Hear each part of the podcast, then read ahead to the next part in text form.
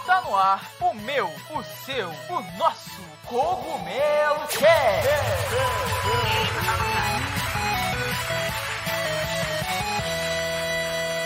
Oh yeah, Mario Time.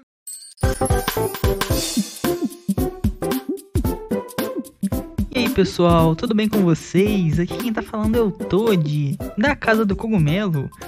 E hoje nós estamos aqui para o nosso 41 Cogumelo Cast, o Cogumelo Cast de número 41, que é um Cogumelo Cast assim especial, né? Onde nós vamos falar aí de Sony PlayStation.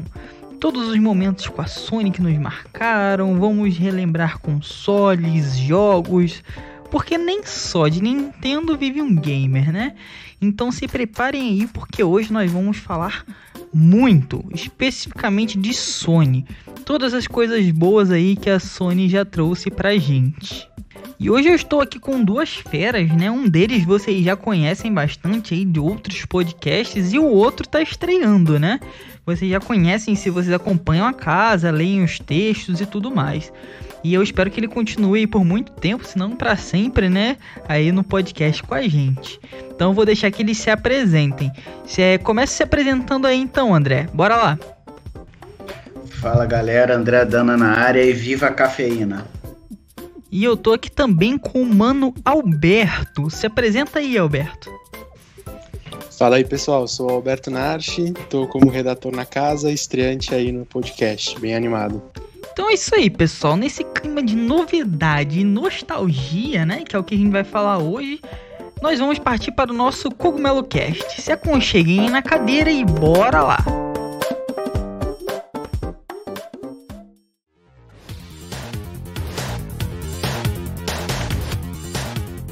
E pessoal, como nós estamos em um podcast, eu espero que vocês estejam nos escutando com qualidade. E falando em qualidade, não se esqueçam dos nossos parceiros da Logitech, que tem os melhores headsets com os melhores microfones e conforto que vocês podem encontrar. O link da Logitech está aqui na descrição, independente de onde você esteja nos escutando. Eles têm sempre os melhores headsets, mais completos e com claro o melhor custo-benefício. Então não se esqueçam de conferir o site da Logitech para encontrar os melhores produtos.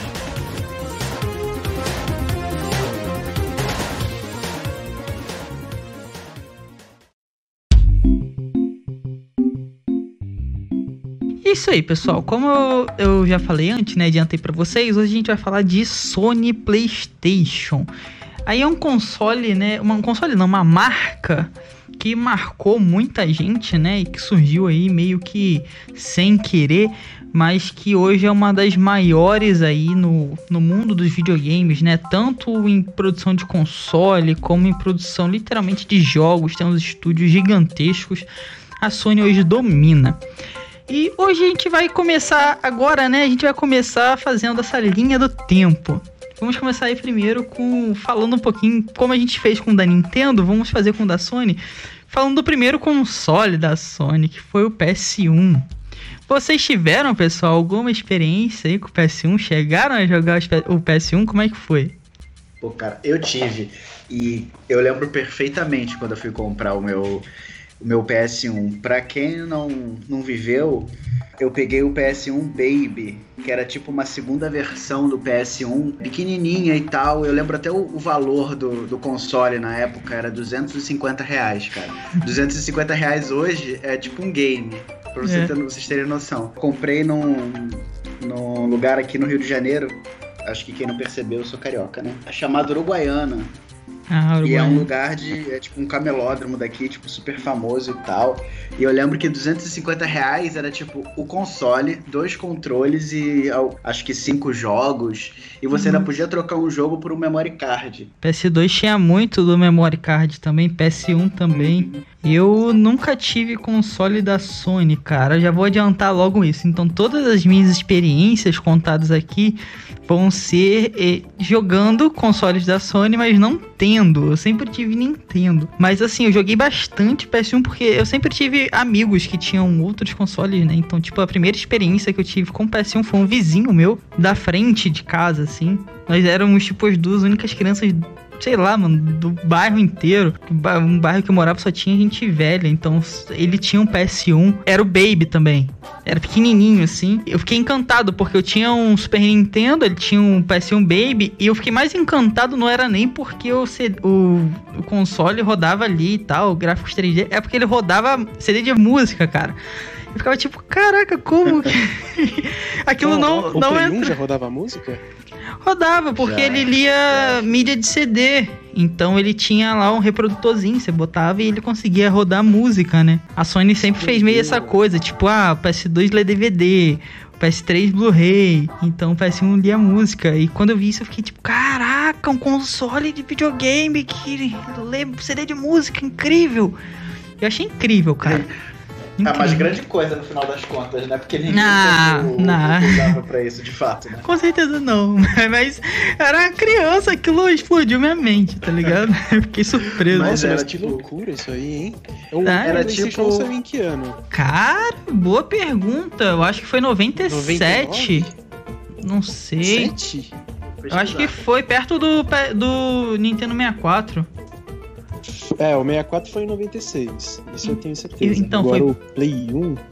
Play 1 foi no 94. 94 ali, 95 nos Estados Unidos, 94 no Japão. Caraca. É tipo, ele é bem Essa época velho, o Super cara. Nintendo que tava estourando no Brasil, né? Isso, exatamente. Tipo, eu sou, eu sou de 93. Então, eu não, eu, tipo, não, não vi o PS1 com um ano. Eu fui ver ele, tipo, um pouquinho mais velho. Ele devia ter, sei lá, É. uns, uns 9 anos, sabe? Então. Sim, eu também, por aí. É, então não foi, tipo assim, ah, lançou, chegou. Aqui é Brasil, sabe? Ainda mais naquela época. Exatamente. Não, o, o próprio Nintendinho, acho que levou quase 10 anos pra vir pra cá. Mas o Play 1 também, as minhas memórias com o PlayStation 1, eu não tive ele. Foi muito. PlayStation pra mim é console de casa de amigo. Uhum. É, pô, eu vou na casa do meu amigo porque eu sei que ele tinha lá. Então as minhas memórias jogando Crash Bandicoot, inclusive, Nossa. foi tudo lá pros anos 2000 já, que eu sou de 96. Então minhas lembranças é, sei lá, 2001, 2, assim, putz, jogando Crash como se fosse as a alta resolução, a melhor resolução de todas. A gente mal sabia como que as coisas iam andar, né, cara? Nossa. Pô, as minhas memórias. É porque é o próximo bloco, né? Que a gente vai falar dos jogos. Mas É. o que me marcou do PS1 foi, foram os jogos de futebol, cara. Ah, Aqueles cara. jogos que tinham os macetes pra você fazer o gol, aí você fazia gol, sei lá, do meio Do meio do campo. Você Caraca. tocava. É, você tipo assim, no, no PS1 você, você podia. É, saiu a bola do meio de campo, você tocava, corria um pouco pra lateral e chutava, assim, era tipo gol Aham. direto, tá ligado? Muito bom. Nossa, como assim? Nossa, muito bom. Isso, mas a gente vai falar do- dos jogos depois, sabe? Então a gente mantém a linha dos consoles. PS1, só o André aqui, que era o nosso pri- amigo privilegiado, que a gente ia na casa dele na história, né? É porque eu e o Alberto, a gente não tinha, cons- não tivemos PS1, né? Eu, na real, não tive Playstation nenhum. Depois de, de grande, nunca me bateu o coração aí mesmo pra ter um, um Sony Playstation. Mas de pequeno eu joguei... Nossa, eu joguei muito, joguei muito. E PS2, galera, como que foi a experiência? Porque, tipo assim, o PS1, ele meio que abriu um caminho, né? É tipo... Foi Moisés que atravessou o Mar Vermelho, né? É tipo o começo ali. O PS2, ele abriu o Mar Vermelho, cara. E foi uma foi uma explosão acho, cultural dos videogames, né? É, surgimento da internet explodindo, pirataria também, DVD ficando muito de, de fácil acesso, gráficos em 3D, tipo, explodindo também. Então, tipo, veio tudo, essa onda tudo junto. Como que foi a experiência de vocês com o PS2? Bom, eu lembro que na época, eu não sei porquê, eu sempre lembro do valor das coisas, né? Marcante. porque eu sou de exatas. É, E eu lembro que o PS2 eu juntei minha mesada durante, sei lá, nove meses pra poder comprar. Eu acho que era tipo 700 reais na época, cara. E é, pô, eu lembro que eu ficava assim. com- Eu nunca fui muito de juntar dinheiro, mas quando eu tive o objetivo desse console, mano. Uhum. Meu Deus, acho que eu nunca, eu nunca tive tanto afinco pra conseguir alguma coisa. E as- eu acho que as franquias mais famosas, assim, surgiram aí, né, no PS2. Eu acho que, inclusive, foi o que- mais foi vendido até hoje da, da Sony, se eu não me engano, né? É, na, Eu acho que o mais vendido de todos. na história. Ele é o console mais É, vendido de todos. Não, é porque assim, eu lembro que era literalmente todo mundo tinha um PlayStation 2 em casa. Tipo, não tinha uma pessoa, assim, obviamente, né? Dificilmente você ia ver alguém que, cara, não tem um jogo, ou que não sabe de um jogo que lançou para ele, ou que não tá acompanhando. Putz, era todo, todo mundo tinha, todo mundo levava controle, cartão de memória. Uhum. Era, é doideira, né, cara? Assim, como, como foi disseminado, né? Sim. É. Foi o. foi Mas o também, quais eram os consoles que competiam? Era o GameCube e o Xbox primeiro, né? É. É tipo assim, Eu ele. Ele É. era o mais barato dos três, né? Também. Não é que eu não sei nem se ele era mais barato, cara. Porque aqui eu lem- também lembro do valor. Porque, tipo assim, tinha um lugar que eu passava, ficava um na frente. Ficava com uma demonstração, sei lá, Ace Combat. eu Não lembro qual era. Eu sei que era um jogo de, de caça. E o gráfico era muito. Era tipo uma, uma CG que ficava repetindo assim na TV toda hora. Era 2 mil, se eu não me engano. Eu sei que era um bagulho. é Um valor muito caro, cara. E tipo. Não era um console barato de começo, isso é tipo de lançamento, tá? O que eu acho deixou ele barato é que todo mundo começou a ter, porque ele se tornou algo pirateável, né? Então todo mundo começou a comprar, tipo, as pessoas não compravam ele pra comprar jogo, compravam ele pra piratear. Então todo mundo comprava e naturalmente o valor acho diminuiu. Mas dos outros, pô, por exemplo, eu pessoalmente eu nunca vi um, um Xbox o primeiro. GameCube muito raro. Então os outros consoles que competiram com ele, pô, foi desleal até, sabe? PS2 ganhou de lavada. Eu joguei muito PS2 também. Tipo, muito, muito, muito. Nossa. Eu não tinha também, de novo, mas eu, eu tinha um amigo que ele tinha. Aí foi tipo uma das melhores fases da época assim da vida. Eu ia muito pra casa desse meu amigo e a gente, tipo assim, não era só eu e ele, era eu, ele mais uns dois, três amigos. Então a gente se reunia lá, tipo, todo dia. Quando você é criança, é totalmente vagabundo, né? Você só estuda. Então a gente se reunia. É, você não faz nada, cara. O que você faz da vida? Sei lá, você é tipo. Você só estuda. Você só estuda. Não tem nem idade, não tinha essa coisa de jovem aprendiz, não tinha nada, você nem trabalhava. É, pode crer. Aí a gente só estudava, cara. E assim, assim, a gente. Ele não comprava os jogos. Ele só cedia o console e a gente comprava os jogos, sabe? E, cara, a gente fazia campeonato. Putz, comprava lanche. Cara, era, tipo, muito, muito bom. E chegava, tipo, duas horas da tarde e embora, sei lá, 10 da noite. Era, tipo, muito bom, muito bom. Joguei muito PS2. Caraca.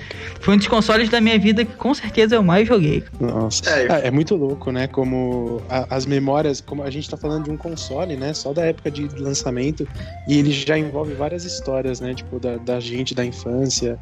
Eu, no meu caso, eu tive o Play 2, só que eu tive o Slim. Cara, eu nunca parei pra pesquisar isso, depois daqui eu vou até dar uma olhada. Não sei se era um problema do meu PS2, do Slim, ou se era alguma coisa que todos tinham. Mas uma hora, tipo, eu jogava bastante também com amigos, assim, tipo, de jogar a tarde inteira. Tinha uma hora que ele queimava, cara. Não queimava, assim, mas ele, tipo, Esquentava muito. Tipo, ele hiperventilava, sabe? É, pô, eu tinha. eu- se eu não me engano, foi o primeiro. Posso estar errado aí e tal. Mas se eu não me engano, foi o primeiro modelo do, do PS2 Slim. Ele superaquecia. Eu tinha um amigo que tinha um É. também. Então, se você jogava muito, ele superaquecia, cara. Ele ficava muito, muito quente. O grandão não, ele já tinha lá os coolers e tal, então ele não aquecia tanto. Ah, é? Eu acho que não era o contrário, não?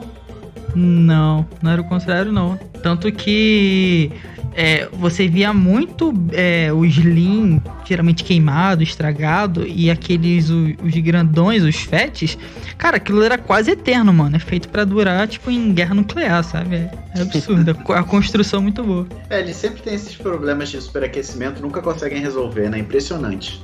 Ah, é. Aí lança. Essa geração entra geração, sempre tem esse problema. Ele- as pessoas, eles resolvem assim, tipo assim, ah, esse, essa versão esquentou, vamos lançar uma outra versão que não esquente. Até pra ganhar mais dinheiro, né? Com certeza. Exatamente. Não, e ainda assim, pra época, ele era absurdamente fino. Eu acho que ele tinha, sei lá, dois Sim. dedos, assim, de espessura. Uhum. E, putz, eu lembro até, não sei se chegaram a ver o Slim, mas acho, acho que o Fat também tinha isso. Mas ele foi feito pra você colocar na estante, né? Tanto deitado quanto de pé. Uhum. E aí o, o logotipo do PlayStation ele vira, né? Você consegue É. virar pra ele ficar de acordo com o que você deixava.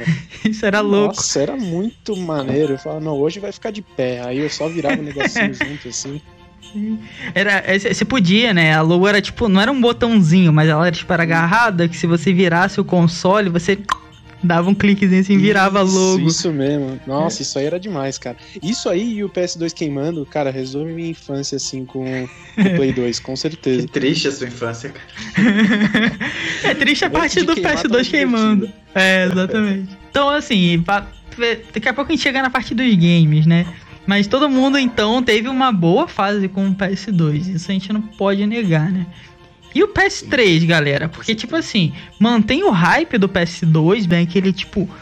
E, e tinha... E todo mundo meio que tinha aquela coisa... Pô, se a gente tá com esses gráficos hiper mega poderosos, porque eram, né? Eu não, eu não tenho... Eu nem gosto de ficar vendo muito coisas do PS2 pra não estragar a minha experiência. Porque na minha cabeça, o gráfico era muito perfeito. Que nem. que nem. É sério, um tempo atrás eu fui baixar Digimon primeiro. Porque na minha cabeça aquilo era maravilhoso. Só que é horrível. É muito infantil. Então eu estraguei minha experiência toda, acabou. Eu não gosto de Digimon mais, o primeiro.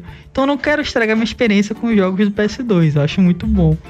E PS3, como é que foi com vocês? Vocês jogaram muito? Os gráficos eram meio maravilhosos? Como é que foi? Cara, eu nunca joguei PS3 na minha vida. Nem Ah, nunca tive, não. obviamente. Nunca Mas você jogou? nunca pegou no controle assim? Nunca jogou nada? Não, não. Nunca? Caraca, cara. Pulei pro PS4. Que isso? O André tá queimando Como agora, assim? ó. Começando a queimar. Que isso, cara? Entrando em combustão. Caraca! Caraca, a, a minha relação com o Play 3, eu acho que foi quando definiu assim os meus conceitos de jogar online. É, eu acho que foi muito engatinhando com o Play 3, assim. Começou outros tipos de mídia, né? Então começou Netflix, é, você jogar online com os amigos, é, jogos, enfim, que eram muito mais bonitos graficamente falando. Então eu acho que pra mim foi a, a grande virada, assim. O que o Play 2 não conseguiu fazer tecnicamente na época, o Play 3 pegou os desejos e, e completou. Eu tenho lembranças muito boas, assim, tipo, de, de consumir tudo, assim. O Play, o Play 3 pra mim era meu, minha central de mídias. Ele lia Hum. pendrive também. Não sei se o Play 4 faz isso, não tenho certeza. Pô, eu colocava foto no pendrive, vídeo no pendrive, tipo, lembrança de família, de viagem, colocava no Play 3. Aí depois, pô, filme. Então, ele foi o primeiro que eu realmente consumi além dos jogos, assim. Ah, bacana. A, a Sony sempre tem isso, né? Até porque ele também tinha um sistema robusto, né? Então, assim, mais completo, que nem se falou, dava pra acessar mídia, dava pra fazer várias coisas. Eu com o PS3, cara, também, eu, eu não sou tipo o André, que é heresia, né? Que nunca jogou com sacanagem. Mas nunca jogou. Vergonha, vergonha pra tu, vergonha pra tua família. É. Exatamente. Não é que eu nunca não tenha jogado, assim. Eu joguei muito pouco, muito pouco. Ele nunca me atraiu, cara. Eu, eu sei lá, me decepcionou o console em si. Eu nunca. Realmente nunca fui atraído pelo PS3. Eu já fui atraído pelo Xbox, mas depois. Isso foi o próximo podcast. Eu nunca fui atraído pelo PS3 em si. Eu nunca é essa questão mesmo do próprio console, eu achava ele feião, sabe? Então nunca. Eu joguei, joguei sim. Mas nunca foi, fui grande fã do PS3, não, cara. Joguei muito pouco, muito pouco. Poucas experiências com o PS3. E o PS4? Já que vocês jogaram aí PS3 e tudo mais. É, o, Alberto, né? Foi o que mais jogou, teve aí o PS3. Usava como central multimídia e tudo mais. E o PS4? Jogaram Ah, o muito? PS4 tem que, tem que ser unânime, vai. Todo mundo, pelo menos, já jogou algum exclusivo, não é possível. Não, com Eu certeza. lembro que eu comprei com dois cartões de crédito. O PS4? As minhas memórias são sempre relacionadas ao, ao dinheiro que eu gastei. Aos buracos que você abre. exato, exato. A dor que eu senti em dar aquela grana, né? Tipo, putz. É, Naquela época eu dei um rim e minha alma. Então, tipo, o André tem, tem PS4. Tinha. Eu tenho. Eu tenho, eu tenho também. Você também tem. Tenho, tenho. Eu comprei muito perto do lançamento, cara. Tipo, foi uma aposta, assim. Com um pouquinho, pouquíssimos jogos, eu tipo, falei, cara, muito legal, tá, tá de... Acho que eles venderam muito bem na época o anúncio. a- Uhum. essa parte de anúncio online já tava tipo, muito forte, então me, me comprou muito no começo, assim. Falei, cara, eu vou comprar porque com certeza só vai lançar jogão. Boa. E, pô, dito e feito, né? Estamos falando aí, sei lá, seis anos, sete de, de Play 4. Acho que ele lançou em Isso. 2014 ou 2013. É, cara, eu acho que ele já vai fazer 7 anos, se eu não me engano. 15 de novembro de 2013. Vai fazer aí 7 É. anos. E aí, tipo, eu comprei quase bem próximo do lançamento, acho que não tinha nem um ano, tinha poucos games, e aí ele quebrou, aí eu fiquei um tempo sem. E aí eu comprei depois o Slim, e aí já tinham muitos jogos, eu lembro que tinha jogos a 50 reais, assim, originais. Caraca. Pô, eu acho que tem uma pessoa que, com- que comprar um PS4 agora, e, cara, vai ficar um bom tempo sem precisar se preocupar com o console. Sim, Tem muita franquia boa, tem muito jogo bom. Sim, a biblioteca tá parrudona, né? Tá completa. Sim. E eles envelheceram bem, né? E acho que esse é, É. o grande X da questão. Então, é isso. Eu também acho que, tipo, envelheceram muito bem. Eu joguei, tipo, PS4 bastante também. Nada se compara ao PS2, né? Mas eu joguei bastante Uncharted, Assassin's Creed e vários outros jogos. De alguns cheguei a zerar e tudo mais. Mas. E, e- e isso, isso que você falou, falou é verdade, cara. E, tipo, eles envelheceram bem. Você não. Não sei, não tem aquela, aquela distância muito grande, né? Você não sente muito aquela distância. Claro, você percebe que o jogo é de começo de geração e tudo mais, mas ainda é divertido, ainda é bom de se jogar. Então, é um bom console. Eu conheço gente que tá é, agora aproveitando né, o anúncio do PS5 para pegar PS4 e vai pegar aí com biblioteca grande e bem completona. É, exatamente isso, cara. A gente tá falando assim de 2013, parece que não é tanto tempo, mas, pô, sete anos aí. Com certeza, se tiver um Digimon aí pra Play 4, você não vai ter a mesma impressão que você teve ali, sabe? Você vai, com certeza, o Agumon vai estar inteiro e não vai estar atropelado. Mais tempo. Tipo, isso. Então, aí, cara, assim, graficamente falando, ele foi o. Putz.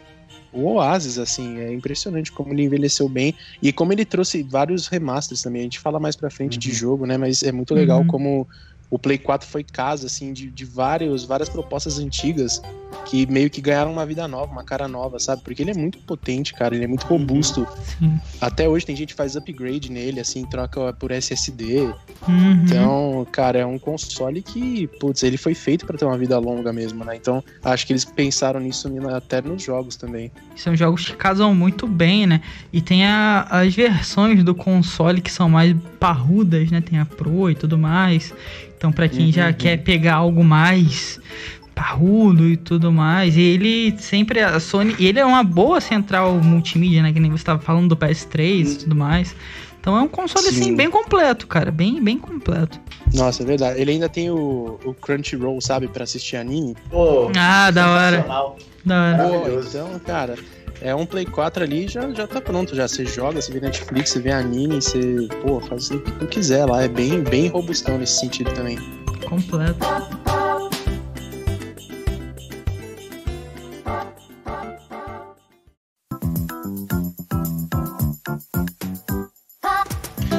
Então, galera, o que seria um console sem suas franquias? E, o- e a Sony PlayStation tem várias franquias. Qual delas que marcaram vocês? Então, cara, assim, na, nessa ordem cronológica, né? Tipo, que a Sony tem vários consoles, né? Então, tipo, eu fui marcado por pelas franquias, assim, nessa ordem cronológica, né? Dificilmente eu repeti. Não, repeti algumas tal em outros consoles, mas geralmente me marcou mais quando joguei de primeira, né? Pô, eu lembro que no PS1 eu joguei o, o de começo, assim, Crash Kart, Tony Hawk, aquele Spyro do dragãozinho roxo. Então, tipo, pô, o Tony Hawk, então, cara. Quando eu vi aquilo e, e dava pra se trocar de roupa e tinha aquela trilha sonora absurda. Isso, caraca, era Nossa, muito trilha boa a trilha sonora. Aham. É, Mano, aquilo, aquilo Tá ali foda era demais. demais. E isso foi na casa de um outro amigo, sabe? Eu lembro que a gente foi. Não, cara, eu tenho um PS1. Tipo, eu, eu é ele. É, ele, tipo, era bem mais velho, tá ligado? Aí ele, pô, vamos lá, vamos lá. Aí a gente foi jogar, e, tipo, caraca, Tony Hawk, mano, eu achei aquilo incrível, cara. A trilha sonora, mano, que que, que era aquilo? Casava muito bem com o jogo, sabe? É, Crash Kart também, cara. Nossa, eu me amarrava, me amarrava em jogar.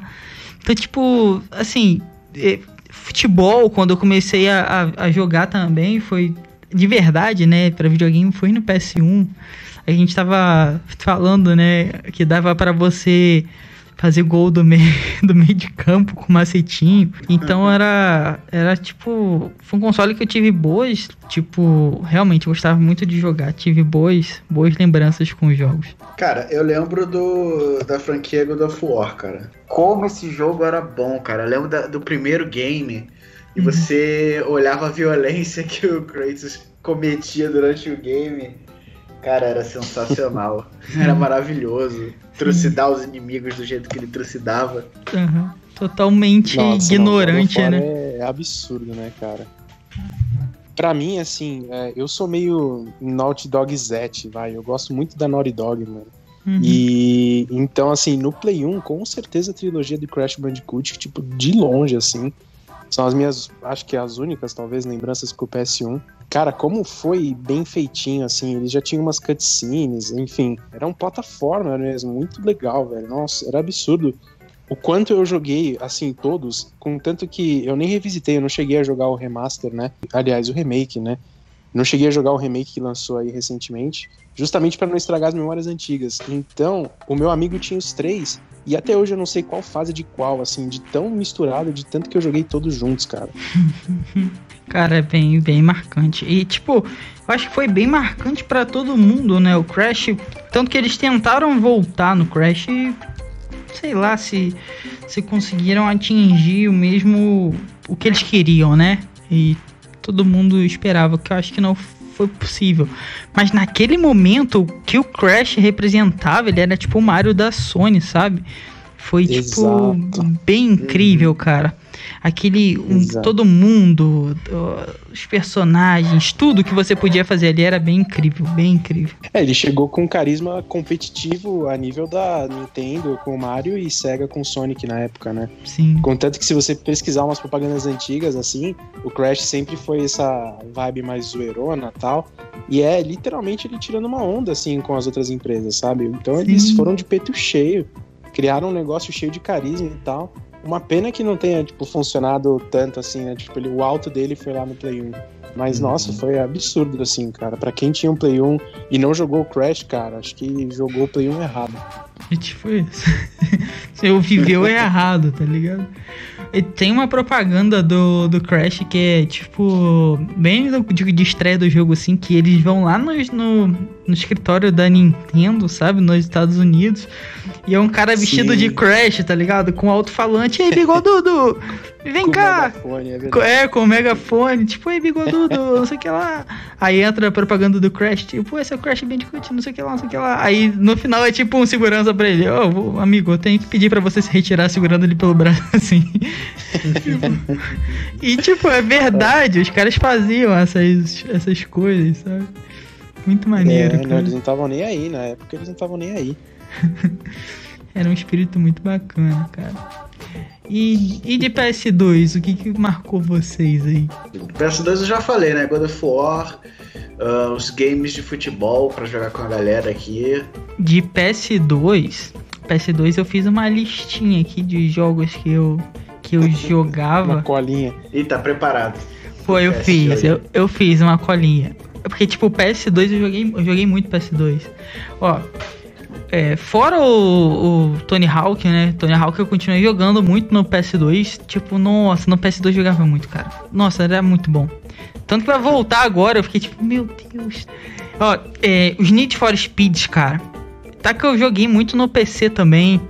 Mas o. Principalmente o Carbon e o. O Most Wanted. Wanted. É. Nossa, nossa, nossa. Eu joguei demais. muito. Bom demais. Aquilo ali era perfeição, cara. É, eu não jogava futebol assim. Hoje em dia o pessoal joga. Ah, eu jogo FIFA, eu jogo PES. No PS2 eu jogava Bomba Pet. Não sei se vocês, não sei se vocês jogaram Bomba Pet, cara. Eu acho que existe até hoje, cara. Existe, cara, existe. Existe? Existe. Ah, Tem um. mentira. Tem um perfil no Twitter que é Bomba Pet, o nome do, do perfil do Bomba Pet mesmo. Aí quando saiu essa coisa do Corona, os, os jogos tinham que ser com portão fechado, sem torcida e tal. Aí eles fizeram uma atualização do Bomba Pet do coronavírus, que era tipo os jogos sem torcida, sabe? Tipo, muito maneiro, cara. Esse Que demais, velho. Caraca. jogo existe até hoje. É, des- descobri Burnout. Burnout muito, muito bom. Midnight Club 3 também, que eu achava maneiríssimo. A gente jogava. E tipo assim, era sempre os amigos, né? A gente jogava porque dava pra abrir a tampa do carro e tal. Tinha moto e tinha uma trilha sonora brabíssima também. Tipo Need for Speed, cara. Eu tinha o MP3, que eu botava as trilhas sonoras assim do Need for Speed. Midnight Club também. Tipo, muito bom. E tinha um jogo que eu amava. Amava, amava, amava muito. Que chamava NBA Street V3. Nossa, eu era tipo o deus desse jogo, sabe? Tipo, eu jogava muito, cara. Eu jogava muito, eu gostava muito. Tipo, eu gostava muito. Era um jogo de basquete de rua, de 3 contra 3. Mas você fazia uns combos e a tela parava, ficava toda colorida, tipo em neon. Tipo, muito, muito top. Vários jogos. Muito, muito bom. PS2 muito, muito mágico. Caraca. Eu fiquei curioso, cara. Eu nem pesquisei. Você falou agora desse NBA. O FIFA Street saiu no PS2 também, não foi? Sim, saiu. Foi. Cara, eu lembro que isso aí quebrou, hein? Que era tipo, ah, não, você joga esse aqui, olha isso, olha essa, esse passe aqui de rua, não sei o que, esse drible. Nossa, era absurdo, assim, que eles fizeram um negócio bem. uma pegada, pô, freestyle mesmo, assim. Ah, total. Que era, é que era a tua mãe no controle mesmo, que fazia os passos e tal. Então a galera começou a ficar, tipo, maceteira, assim, pra jogar futebol, cara. Isso foi absurdo, isso aí eu gostei muito. Aham. Sim. Cara, eu lembro de um jogo do Jack Chan. Vocês chegaram a jogar esse game? Ah, é, cara. Tinha Jack Chan. Mas Jack Chan acho que era pro PS1, não. Eu joguei o Jack Chan do PS1, cara. que é Aquele que era igual o do desenho, aquele desenho Do que passava. desenho, exatamente. Você tinha que pegar a. Não eram as esferas, eram os medalhões, se eu não me engano. É, Os talismãs, mano. Talismãs, talismãs. Caralho, Caraca. que nostálgico, bicho. Esse foi nostálgico, Sim. hein? Foi, né? Bateu forte agora no nostálgico. bateu, bateu. Muito bom. Esse, esse, esse era do PS1, cara. Eu lembro dele. O Jack Chan era meio pequenininho, assim, sabe? É, era. Parrudinho. Era bom demais. Tinha aquela vibe, tipo aqueles joguinhos de Mega Drive. É, de- cara. E tinha uns, tipo, uns lugares, assim, secretinhos que você ia, fazia as coisinhas, tinha os coletáveis. Essa geração, tipo, PS1, PS2, assim, foi muito... Eu acho que uma coisa que eu tava vendo alguém falando que eu não lembro. Assim, geralmente, nostalgias marcam... Não é só o console que marca. É o momento É. todo que você tá vivendo na sua vida, né? Por exemplo, a minha época de PS1, PS2 era muito bom, porque, tipo, eu era só moleque, eu não fazia nada. Então eu só jogava, não tinha responsabilidade. Você não entende o mundo como o mundo é, né? Então era tipo só isso, cara, que você fazia. Então, tipo, é tudo muito bom ainda, sabe? Tudo muito fantasioso e tal. Por isso bate essa saudade, essa nostalgia toda. Super Nintendo também. Então acho que é mais ou menos isso, né? Por isso que a gente sente tanta acho, saudade. Nossa, do PS2 então, nossa, bate muito saudade. Muito bom. Nossa, agora eu tô lembrando, sabe, de que Final Fantasy Tactics pra PS1. Jogo bom pra caramba também. Cara, esse eu já ouvi falar muito, mas aí vão, vão me tacar pedras e tal. Mas eu nunca fui fãzão de Final Fantasy, cara. Sabe, eu Ah, nunca. cara, eu também. Deixa eu te falar que eu também. Não, Mas é- o Tactics era, é, é o estilo de RPG que eu mais gosto. Então, eu lembro até hoje, troquei um deck de Magic por, pelo CD. Esse e outros. Boa, boa. Caraca. Ah, eu também O já. Tactics era dois discos também? Não, eram só. Vocês. Aqui, voltando nos dos PS1 aqui, rapidinho. Vocês lembram daqueles discos de mídia colorida, assim? Tipo, disco de mídia Lembro. preta. Uma vez eu vi, tinha um. Eu vi um de corrida, assim, eu não lembro qual era. Que o disco tinha mídia preta, cara. Eu, aquilo também explodiu minha cabeça, né? Que eu ficava, mano, como que isso é possível? A mídia ge- geralmente. Você, você não entende como as coisas são, né, cara? E É. geralmente a mídia era prata, de CD, né? Então, naquele. Tinha. Cara, tinha CD de mídia vermelha, tinha CD de mídia preta. Nossa, de mídia preta eu achava lindão. Eu só queria ter ele pra deixar guardado, sabe? Tipo, CD de mídia preta.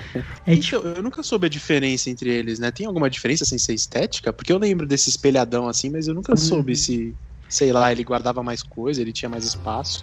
Cara, eu, se eu não me engano, não tem nenhuma. Só estética mesmo. É tipo aquelas fitas coloridas do Super Nintendo, sabe? Tem preta, vermelha. Sim. Se eu não me engano, é só estética, cara. Pelo que eu saiba, né? Mas eu achava iradíssimo, iradíssimo. Caras, eu, enquanto a gente tava falando aqui, eu lembrei de uma parada. Game Shark. Vocês já chegaram a usar o Game Shark? Vocês sabem o que é? Sei o que que é. Cara, eu, Game- eu sei o que é, mas eu nunca usei. Eu também nunca usei, cara. Nunca usei. Você chegava a usar o Game Shark? E, pô, já usei ah. inclusive no jogo do Jack Chan. nunca usei. Cara, era tipo assim, Game Shark era um CD. Uhum. Aí você basicamente, assim, não sei, eu lembro do PS1 ou PS2, eu não sei porque tinha uma diferença de um pro outro. Você botava o CD como se fosse um game. E aí você escolhia o jogo, sei lá, Jack Chan. E aí você escolhia, sei lá, vida infinita, é, sei lá, dinheiro infinito. E aí você escolhia, fazia isso. Aí você colocava o jogo. Aí o jogo começava com todos esses macetes que você colocava no Game Shark. Uhum. Eu lembro que era muito bom, cara. A pessoa que tinha Game Shark era tipo Deus do, do videogame. Sim. Ele era. Ele, fa... ele tipo. Era tipo um cheat, né, mano? Deixava É, você é. fazer qualquer coisa, né? Eu nunca cheguei a usar. Eu já vi, tipo, vi vendendo assim, mas nunca. Nunca cheguei a usar, não, cara. Nossa, Agora, eu também não. Eu, eu já associei. Quando você falou Game Shark, eu associei, não sei porquê, com cartucho. Não sei se esse, o Game Shark se espalhou bastante nos portáteis, ou sei lá. Mas caraca, pro Play 1, de você pôr a mídia antes e depois colocar o jogo, nossa, lá nos É. anos 90, não, não imaginava. Era mó.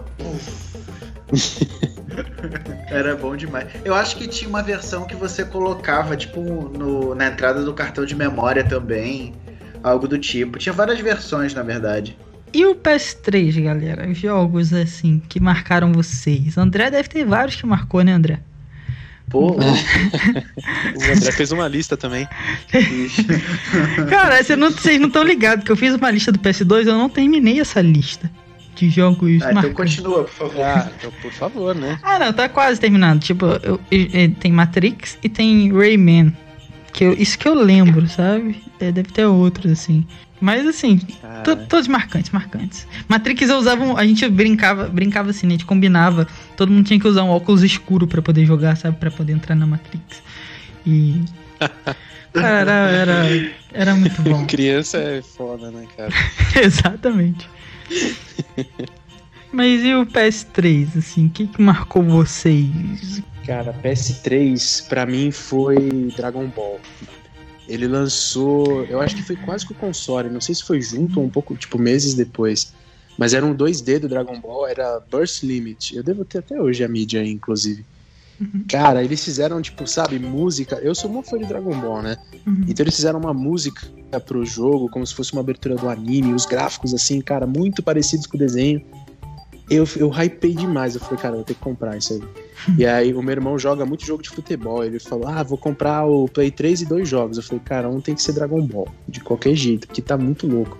Uhum. Era a época que o YouTube tava começando a divulgar os trailers também, sabe? Uhum. E eu, nossa, eu vi esse trailer em replay, assim, eu nem lembro muito do, do gameplay, pra ser sincero, mas eu lembro do hype do jogo. Uhum. Eu lembro, cara. é, então, eu não joguei muito PS3 também, né? Mas eu lembro do Dragon Ball também. Não, não era um Dragon Ball, você falou 2D, né? Não sei como Uhum. que é esse 2D, mas é aquele de meio Street Fighter, sabe? Cinco, um de frente pro outro ali, mas você podia voar e tal, subir, né? E fazer uns combos, é, tipo assim, uns especiais que a tela mudava, entrava tipo. Não era uma cutscene em geral, mas a tela tipo mudava assim e tal. Cara, era, era incrível também, porque era o gráfico tipo do anime, sabe? Você parecia que tava jogando Sim. ali o desenho. É, eu acho que, acho que é o mesmo jogo, porque acho Deve que ele ser, é cara. 2D meio, né, que chama o estilo. Isso, isso. Porque ele tem a jogatina plana, né? Tipo um Street Fighter, mas os, os, gráficos tudo renderizado em 3D. Isso aí. Você vê, tem aquela profundidade, né? E exato, tem exato. aquele campo Você conseguir todo. destruir cenário, né? Se ia- É. Nossa, esse jogo. Isso, cara. E, e- Esse jogo me marcou. E se eu não me engano, ele não é um jogo de final de PS3, ele é um jogo tipo no começo do console, se eu não me engano. É, Então, não, bem comecinho. Ele foi. Eu, eu tenho quase certeza que se ele não lançou junto com o Play 3, foi um um, dois meses depois, assim. É, isso aí. Porque foi o motivo de eu comprar bem no lançamento, assim. Eu falei, cara, eu preciso jogar esse jogo. Esses trailers estão absurdos. Vou- Eu, eu lembro que eu saía de casa também, tinha um brother que ele, achou um lugar, tipo, mano, tem um Dragon Ball. E tipo, Dragon Ball é Dragon Ball, né, cara? Não, você não precisa arranjar muito motivo pra jogar. Então a gente ia e jogava, tipo, era muito bom também, cara. Muito, muito bom. Pô, eu joguei o remaster do God of War 3 no PS4, vale? Só pra não ficar quieto. ah, não Vale, sei, acho que vale que é do PS3, mas tá no PS4, né? É- É, vale meio, meio ponto aí, sabe? boa. Então, já encaixando o que você jogou aí do PS4, o que, que você jogou no PS4? Falei. Vamos lá. Ah, O que eu gostei, deixa eu pensar. Cara, eu acho que as franquias que me marcaram mais já foram mais pro final. Tipo, o novo God of War, ah, Horizon Zero Dawn, ah, Infamous, Spider-Man. Essas são as, são as que me marcaram mais, cara. As do início eu nem não curti muito não, assim. Fora as de futebol, né? Porque todo ano sai uma diferente, então não sei se vale como um só, né? É, não conta, né? É. Cara, pra mim, com certeza foi Uncharted e The Last of Us. Assim, eu posso estar meio enviesado porque eu zerei o 2 recentemente. É, qual da Last of Mas Us? o- O 2? O 1 eu joguei o remaster também. Eu não joguei no Play 3, que ele lançou pro Play 3, né? Hum. Eu fiz que nem o André com God of War. Eu joguei o remaster dele no Boa. Play 4. Mas foi um que marcou mais? Porque um é melhor que o dois? Cara, ah, assim, eu não, eu não vou dar spoiler, né? Óbvio, porque Aham. o 2 é recente. Sim. Mas a história do 1 é, é- me impactou mais. A do 2 tá muito boa também, nossa, não tem o que falar, cara. Mas assim, se você bota os dois lado a lado, até pela época, assim, sabe? Vendo Sim, aquele conceito mais sim. de o que tava acontecendo em volta além do jogo, putz, pra mim o 1 é, marcou muito. É, eu, eu não joguei nenhum dos dois, assim, não é tipo meu. Acho que pra eu jogar alguma coisa, pra eu parar, sentar e falar assim, eu vou jogar, tem que me bater o coração, sabe? Tem que falar, tipo assim, caraca, top. E nunca me aconteceu isso com The Last of Us, cara. Nem um, nem dois. O dois, então, que eu fui. É exatamente isso que você tá falando, né? Que a história é um pouco mais fraca e tudo mais. O um já me dá um pouco mais de vontade, porque tem esse enredo mais. Parece ser mais poderoso. Mas no PS4 eu joguei algumas coisas também. A God of War é clássico, né? É, Uncharted também, cara. Eu zerei o Uncharted. É, Tomb Raider. Futebol também acho que não conta, né? Não foram assim, tipo, ó, aquela lista gigante de jogos, mas foram alguns jogos Assassin's Creed. Então foram alguns jogos bons, sabe? Aí não sei vocês, né? Mas assim, a gente chegou no último console. E a gente, claro, jogou alguns jogos e tudo mais. Mas vocês, acham que a gente tá aí no PS4? Acham que ele vai marcar tanto quanto os outros marcaram? Sei lá, pra mim o PS2 marcou muito, cara.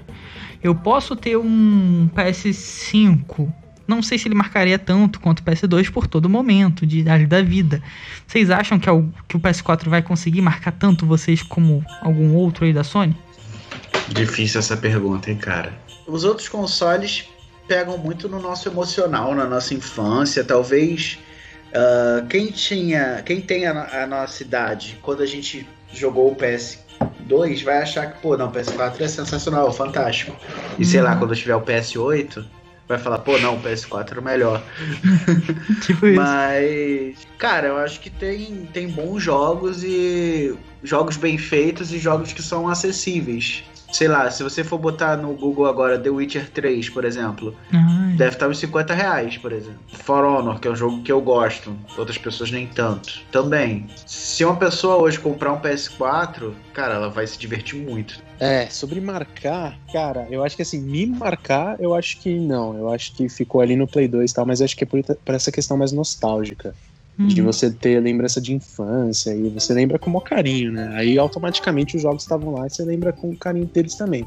O Play 4, agora, assim, se uma pessoa que, sei lá, vai crescer na época do Play 4, como a gente cresceu ali perto de Play 1, Play 2, talvez marque, cara, porque tem muitos jogos que estão gastando horas e horas e a pessoa consome não só jogando, ela também consome stream, consome gameplay na Uhum. internet.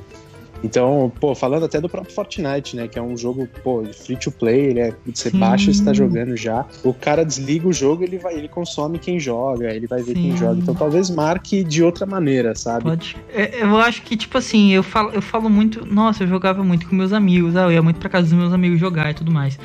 Talvez no futuro alguém que tinha a nossa idade jogue, é, fale assim, tipo, ah, eu assistia muito tal streamer. Nossa, eu jogava muito online. Jogava tal jogo que era. Ah, eu jogava um jogo que era mais jogado do mundo, sabe? E é, são outros momentos, né? Outra época. Então, às vezes, marque outras pessoas de formas diferentes, né? É uma outra época. Eu também não acho que marque. Vá talvez marcar como marcou a gente. Mas com certeza. Esses dias eu tava vendo um vídeo de um garotinho que ele. Garotinho, devia ter uns 11 anos. E ele recebia uma caixa do PS4 e ele, não, isso daí só tem tijolo dentro. Aí a mãe, tipo, não abre. Aí ele começa a chorar, sabe? Quando ele vê que tem um PS4 aqui e ele abre assim. Então, com certeza, para muita gente ainda vai ser marcante. Vai ser totalmente nostálgico, sem dúvida. É, isso aí, com certeza. É, foi o que você falou, são épocas diferentes. A gente tem muita gente indo jogar no vizinho, indo jogar na casa de amigo. Hoje em dia, cara, cada um tem que ter o seu para cada um jogar na sua casa.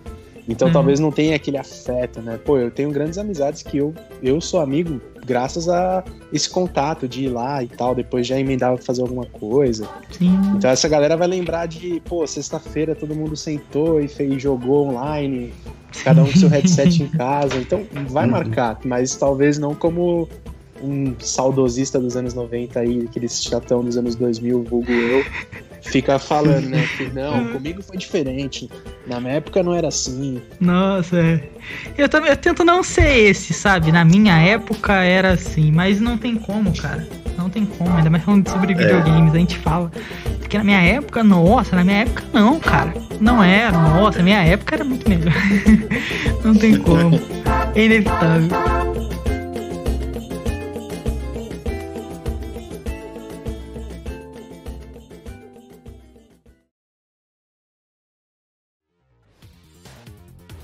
Speak English? No? Calma. Eu também não falava inglês, mas o inglês mudou a minha vida. E graças a Docs English Course, eu pude viver experiências incríveis por conta do inglês. Os links da Docs estão aqui na descrição, independente de onde você estiver nos escutando. Não deixe de conferir e conhecer este curso que pode mudar a sua vida também com o inglês.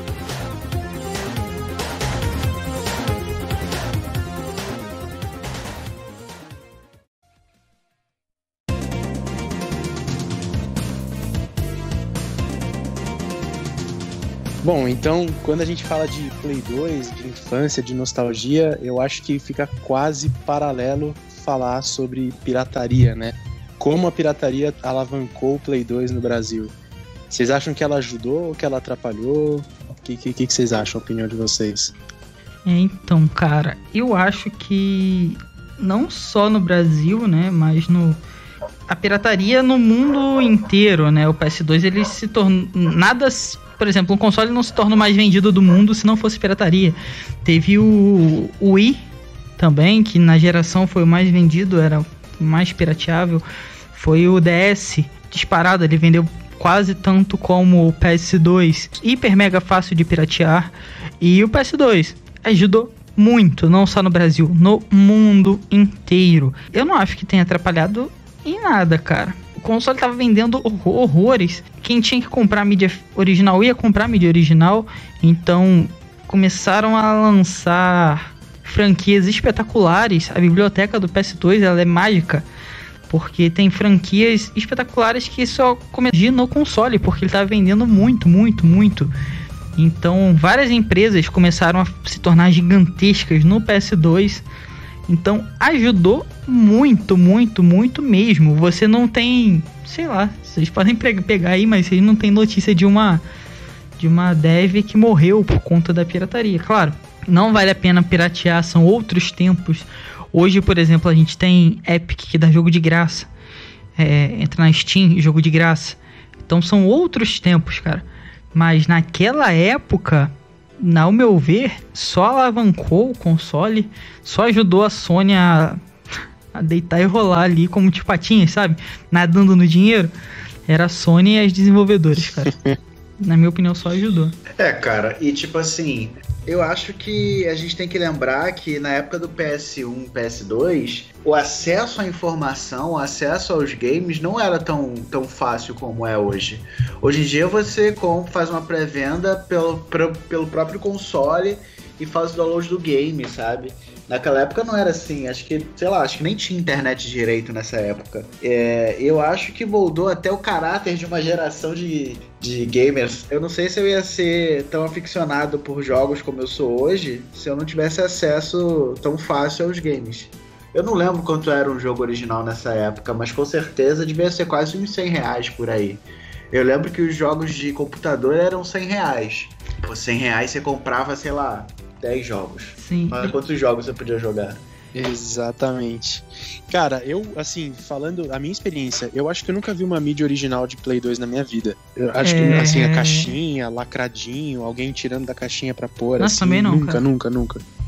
O que eu já vi foi aqueles caras de, puta, olha aqui os jogos que eu comprei hoje. O cara pega cinco discos, daquele que tá todo pintado de branquinho e escrito em canetinha preta, sabe? Aham. Aham. Tipo, pé, futebol PS2. Aí você colocava lá e ficava cruzando os dedos pra ver aquele menu do PlayStation lá. Nossa, aquela cara. musiquinha. não. E você fala, cara, ele me prometeu que ia rodar tal. Então, eu acho que vocês mataram, cara. Com certeza é o acesso.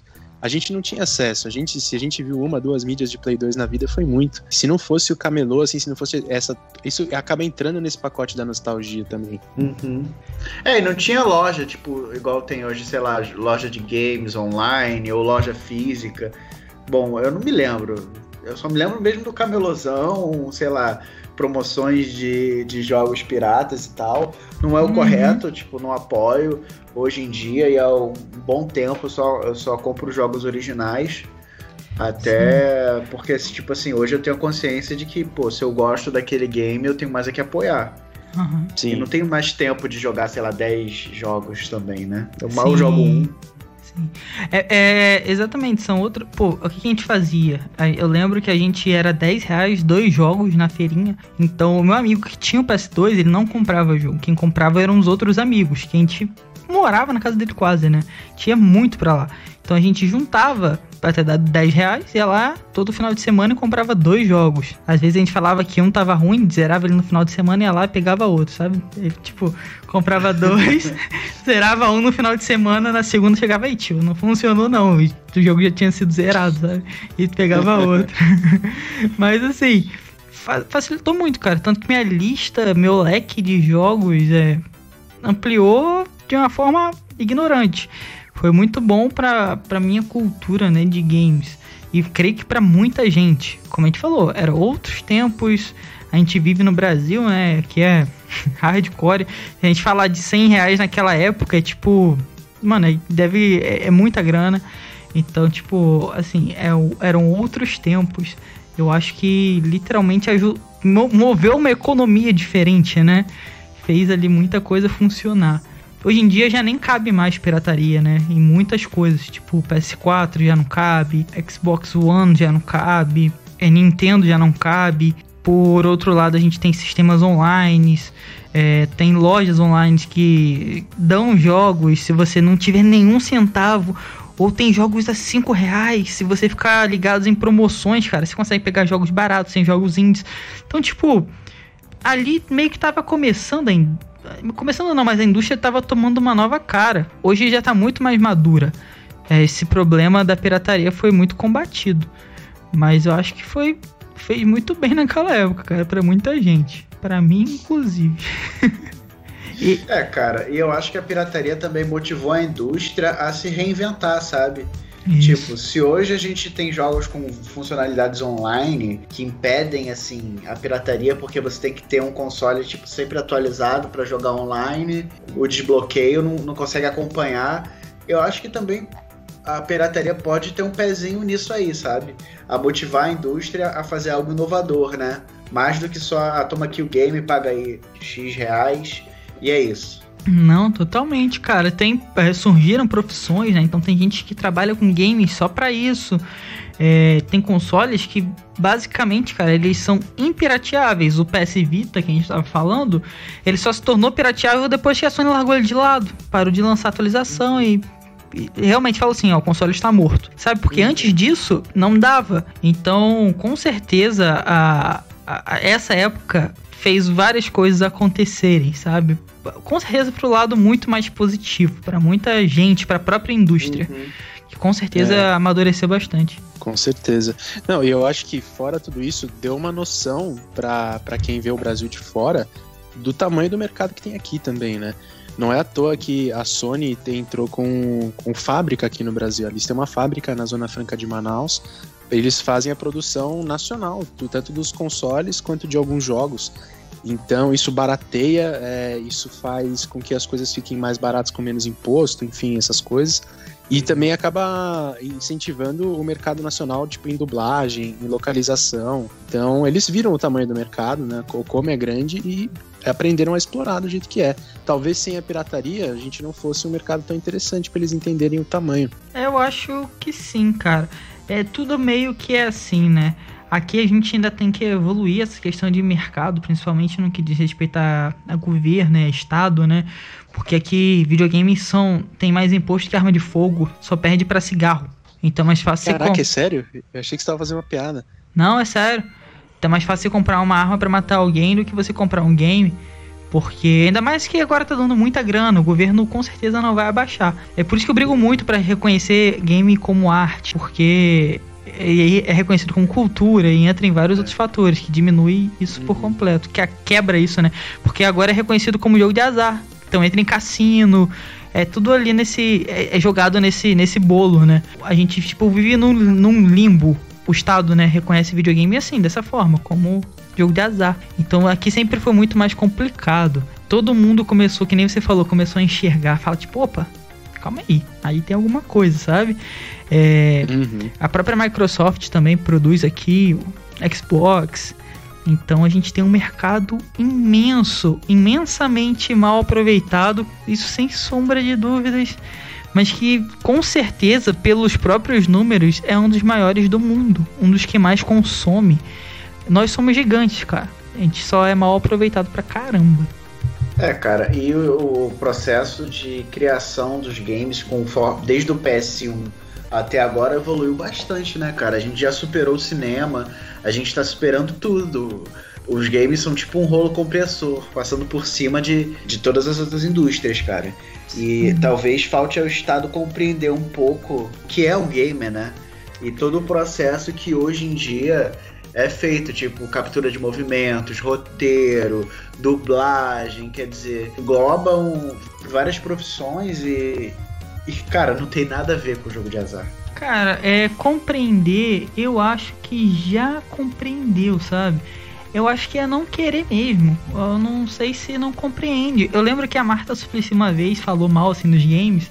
No outro dia ela recebeu da Square a trilha sonora de um de um Final Fantasy da época, que é toda orquestrada, né, e tudo mais. Tipo, mostrando como aquilo é uma arte, né? Com certeza eles compreendem, cara. Não, eles não são idiotas. É tudo muito bem pensado, sabe? Porque gera muita, muita, muita, muita grana. Então, se você diminuir imposto e tal, é, é pior, né? pro Estado, na real. A esperança é que isso mude, né? Por favor. Imagina, a gente. São 70, 74 ou 75% de imposto, se eu não me engano. Então você retira essa carga aí toda coloca como cultura Cara. e, se eu não me engano, ele recebe incentivos e acho que é só 5 ou 10% de imposto. Então você imagina o boom que a gente não ia ter, né? Mas eu acho que é muita gente que não, não quer realmente que isso aconteça. Mesmo a gente querendo é. bastante. E assim, o mercado cresceu muito, a pirataria, né? Fez isso a, ser alavancado, deu aquele boost. A questão da dublagem. A gente tem já jogos em PTBR quando não é dublado, é legendado. Alguns com umas dublagens muito, muito bacanas. Vocês acham que também ajudou a, as produtoras olharem para o Brasil, enxergarem mais que aqui tem consumidor, aqui tem gamers? Cara, eu acho que com certeza, com certeza. Porque, assim, como foi o que a gente estava falando, né? A pirataria deu acesso simultâneo a vários jogos que talvez uma pessoa que pagasse o preço cheio aqui no Brasil, falando culturalmente, né, acabaria não experimentando. E aí, isso, o André falou lá atrás, eu acho, né, que isso uh, acabou moldando muito o caráter das pessoas, né? Às vezes muitas franquias favoritas de pessoas que consumiram pirataria no passado pela falta do acesso, hoje são fiéis e tipo entendem o tamanho do mercado, quem tá, até quem tá por trás, né? As pessoas já sabem os nomes de quem tá por trás e eles fazem questão de investir. Então eu acho que esse mercado é, de carinho com certeza traz essa vontade. O próprio God of War, né? O God of War com certeza foi muito pirateado lá no Play 2 aqui no Brasil. Ele veio dublado, o último. Ah, ele já tinha sido dublado antes, né? Mas ele veio num hype assim absurdo, a ponto das pessoas saberem o nome dos dubladores, de elogiarem o trabalho. Então acho que foi um mercado que talvez tenha nascido lá atrás, por esse incentivo, entre aspas, né? Mas que acabou criando aí um conceito de, pô, vamos localizar porque a galera gosta, sabe? A galera tá consumindo. É, e, e tipo assim, a dublagem brasileira já é boa, muito melhor do que de muitos outros países. Eu acho que, Sim. inclusive, em The Last of Us, eu tava ouvindo o um podcast da dubladora, da Ellie, e eu acho que ela dublou as partes que a que ela que a que o original cantava em inglês, teve um negócio desse, ela que dublou e ficou tipo só quando você escuta você fala, porra, sensacional. Caraca, que da hora. Cara, é, se não me engano, foi a Ubisoft que começou a dublar jogos muito, muito bons, né? Começou a localizar jogos muito bem localizados, né? Nada tipo porcamente. Eu acho que ajudou bastante também, cara. Tipo, é, Mas tanto... teve muita porcaria mal dublada também, né? Até hoje, pô. Nesse caminho aí. Até hoje. até hoje. Você pega alguns jogos que fica, tipo, a boca do personagem mexendo, sem vida nenhuma, e aquela dublagem, é. sabe, não encaixa. Acho que. Bem tosco. É, não, é complicado. Eles até chamam, a, no, no, caso de games, eles não chamam nem de dublagem, né? Eles chamam de localização. Isso, localizar. Porque, se eu, se eu não me engano, eu, tipo, eu acompanho alguns dubladores no YouTube, né, e tudo mais. Quando você vai dublar um conteúdo, tipo um jogo, alguma coisa assim, você não enxerga o personagem, você não, não enxerga a situação isso. que ele tá. Então por isso que a gente vê algumas dublagens, o cara falando como se ele estivesse num velório e ele tá num tiroteio, na verdade, sabe? Aham. Uhum. Porque o cara, ele só sabe assim, ó, o meu personagem tá, tá meio triste, com um timbre meio assim, e vai falar assado. E aí ele não faz ideia da cena final. Não tô justificando, né? Porque tem umas dublagens que são bem incompetentes, assim. Mas tem isso também, né? Esse processo de localização deve ser muito desafiador também. Ah, é, cara. É, eu, sempre... Se eu não me engano, eles dublam a mesma frase com entonações diferentes hoje em dia. Talvez antigamente isso não fosse feito. Ah, olha lá. Já, já pegaram o problema e já mapearam já. Uhum. Arranjaram uma forma de resolver. Porque, caraca, tem uns jogos que, tipo, é isso aí. Cena é. O, o sentimento é totalmente errado. Aí o cara tá falando assim, sabe? E ele não era uhum. pra estar tá falando assim. Era pra estar tá botando o tá sentimento. Um helicóptero, né? É, cara. Ou, tipo, vai matar alguém, sabe? O bagulho é mó tenso. e não tem nada a ver. Bem bizarro, cara. Mas eu também acho que. E, e tá evoluindo, né? O André falou aí que. Ah, é um rolo compressor. Cara, a gente. A indústria dos games hoje em dia fatura mais que cinema e música juntos. Então, isso tende a crescer, sabe? Tende só a crescer. Uhum. Então, eu, é, videogames é a mídia completa, né? Tem tudo. Eu não uhum. vejo, se eu parar para enxergar, né? Que ainda não existe até, uma outra mídia tão completa quanto videogames. Então, hoje em dia a gente tem música, filme, cinema, jornal, rádio e tem os games que engloba tudo em uma coisa só, te coloca dentro daquilo ali, sabe? Então, só tende a ficar, eu acho, cada vez mais completo. As, as localizações que a gente tá falando aqui, eu acho que tendem uhum. a aumentar, ficar cada vez melhores e tudo mais. E aí, como evoluiu, né, cara? Eu lembro, fugindo um pouquinho do escopo do tema, eu lembro que os jogos de PC, tipo, vinham em inglês e você entrava num site, baixava um arquivozinho que instalava no jogo e deixava, tipo, só a legenda em português e eu já achava isso o máximo. Aí hoje em dia, tipo, você tem um. Eles contratam um estúdio brasileiro, com profissionais brasileiros, artistas brasileiros, para deixar o jogo com as vozes em português do Brasil. Tipo, não é nem português de Portugal porque tinha uns jogos que eram português de Portugal e eu também achava o máximo e tal, sei Sim. lá. Principalmente de futebol. Não, tipo assim, é, eu nunca liguei muito pra localização, porque eu nunca. Eu sempre fui Nintendo e nunca localizaram nada, né, cara? Tipo, aqui, esse, nesse espaço do mapa é preto, sabe? Não tem ninguém para eles. É onde o sol não toca, né? Não toca, que é. Nossa, eu não vou nem falar o que eu já, já ouvi, sabe? Em, em outros lugares aí e tal. É, é, tipo isso, sabe? Aqui não, não é bem. Não, não importa muito. É, aí eu tá, eu nunca liguei muito. Porque para mim nunca, exi nunca existiu, né? Eu nunca tive essa experiência tal, de jogos localizados. Aí, é sério. Aí eu fui jogar o Rage 2. Tava louco para jogar o jogo. E fui jogar. Iradíssimo. Aí eu não tinha atualizado, né? Atualizei. Cara, ele é todo em PTBR e localizado. Eu fiquei, nossa, mãe. A, a diferença, sério, você entende tudo. Eu entendo tudo em inglês e tudo mais. Bacana. Mas localizado na sua língua mãe é muito melhor. É muito melhor. A experiência, tipo, que já era boa, deu. dobrou de, de ser bom, sabe? O jogo ficou muito melhor. É muito importante é, localizar e, e jogos para o nosso idioma, cara. Sem dúvida. Eu nunca tinha tido essa experiência. Fui ter com Rage 2 e achei. Meu Deus, incrível. E vocês acham que falta, tipo, alguma coisa para um jogo se evoluir mais? Sei lá. Se antigamente a gente tinha uns games que eram, sei lá, só em inglês, que não tinham um enredo bacana, que, ou que só viam os gráficos, e hoje em dia isso está evoluindo tem para onde mais evoluir ou você já acha que a gente já chegou tipo no limite? Em termos assim de jogos bem feitos, em português, com trilha sonora foda, e enfim, gráficos fodas, tudo foda. Eu acho que tem tipo, por exemplo, a gente tem muito. Ah, por exemplo, a gente tava falando de, de The Last of Us, certo? E The Last of Us tem uma. É, é famoso por ter uma, uma narrativa muito boa, né? Ele quebrou muito esse estigma pela narrativa. Zelda quebrou um. Eh, foi um outro marco pela imersão, por te colocar num mapa e você fazer coisas incríveis da forma que você quer, a hora que você quer, do jeito que você quer. Então, eh, de tempos em tempos, a gente tá quebrando é, paradigmas, assim, e ganhando novas experiências.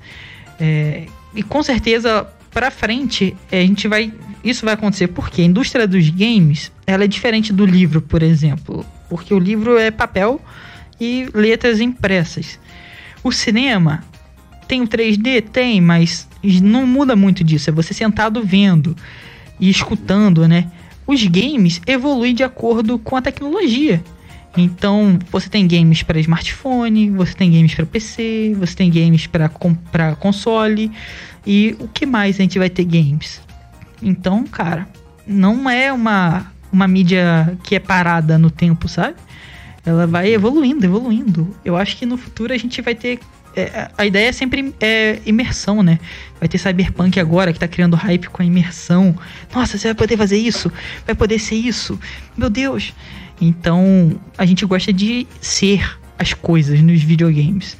Então, acho que no futuro, muito, muito no futuro, as coisas vão ser muito imersivas, né? Muito reais. Eu acho que a gente vai arrumar para esse, pra esse caminho. Não, assim, eu acho que é muito nessa linha que o Todd trouxe, né? Vai se vai renovando, né?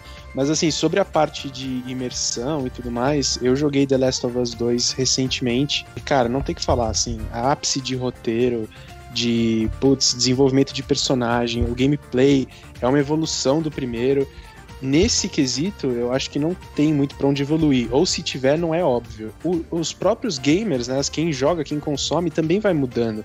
Então também é, outras propostas mais casuais, às vezes que não são tão levadas a sério, ainda valem muito a pena, sabe? Eu mesmo, cara, eu zerei o The Last of Us 2 e, pô, dois dias depois eu fui jogar Mario Kart. Então, eu fui de um jogo hiper realista para dirigir um kart com uma tartaruga, sabe? Então, é, acho que tem espaço para muita coisa, pra, pra, pra galera ousar, para ser corajosa, para tentar, Bom. puta, um negócio nada a ver que vamos ver se funciona e às vezes funciona. O próprio jogo do uh, One Title Goose Game, né, que você só controla um ganso perambulando por aí. Bom, o negócio estourou de vender, vai sair mídia física, então eu acho que é um mercado muito aberto a propostas e isso aí as propostas são infinitas, né? É, por exemplo, agora eu tô desenvolvendo, né? Para quem não sabe, eu sou game designer na, na Madpix. E a gente desenvolve, a gente desenvolvendo, a gente, eu brinco com eles, tipo assim, é Deus, cara. Aqui o que manda é, é claro, tem os limites tecnológicos, mas tem a nossa imaginação. É, o limite é a gente. Então, é, é um jogo indie, claro. É, hoje teve, por exemplo, a apresentação. Hoje, quando a gente tá gravando, teve a apresentação da Microsoft e muito jogo é, diferente, sabe? Propostas diferentes, ideias diferentes, que vão te colocar em papéis diferentes. E, e, os jogos indies, cara, eu não sou, eu não me atraio tanto mais por jogos AAA. Eu vou pros indies, que eu gosto, acho que vai muito pela imaginação de quem tá criando. A gente ainda tem o tecnológico, mas aí é, vai acabando o limite da imaginação, sabe? Que nem você falou, tem o jogo do ganso. E foi um super jogo, sabe? Todo mundo gostou e tal. Então, a gente acha que também tem muitas possibilidades, cara. Muitas. Não vou dizer infinitas, sabe? Mas quase infinitas. Arrasou. E tu, André, o que, que você acha disso aí? Cara, eu acho que a indústria cada vez mais ela vai se moldar mais com não só com a criatividade, mas com as novas tecnologias, sabe? Conforme vão criando novas tecnologias, vão saindo games que usam essas novas tecnologias, como vocês falaram, é, é as possibilidades são infinitas. Então a gente tá tipo é quase no com o mesmo mesma linha de pensamento, né? Isso aí. Isso aí.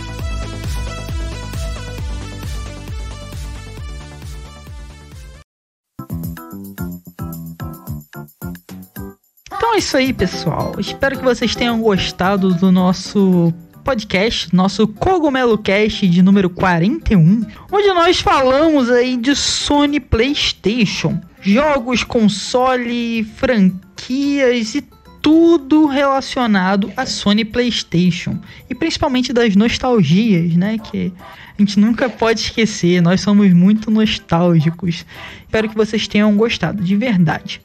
Não deixem de conferir aqui como eu já falei para vocês, a descrição que tem aí todas as nossas redes sociais, de todo mundo que participou, para vocês poderem nos encontrar. É, também tem os links dos nossos parceiros da Logitech. Não deixam de conferir, sério que vocês nos ajudam pra caramba. E não se esqueçam de nos seguir onde quer que vocês estejam nos escutando, seja no Spotify, qualquer plataforma de streaming. Beleza, pessoal? Eu já vou ficando por aqui. Eu sou o Toad. Espero que vocês tenham gostado. Até o próximo Cogumelo Cast. Falou! Valeu, pessoal, por mais esse episódio. Valeu, Alberto. Arrasou, cara. Foi bem pra caramba. E até a próxima.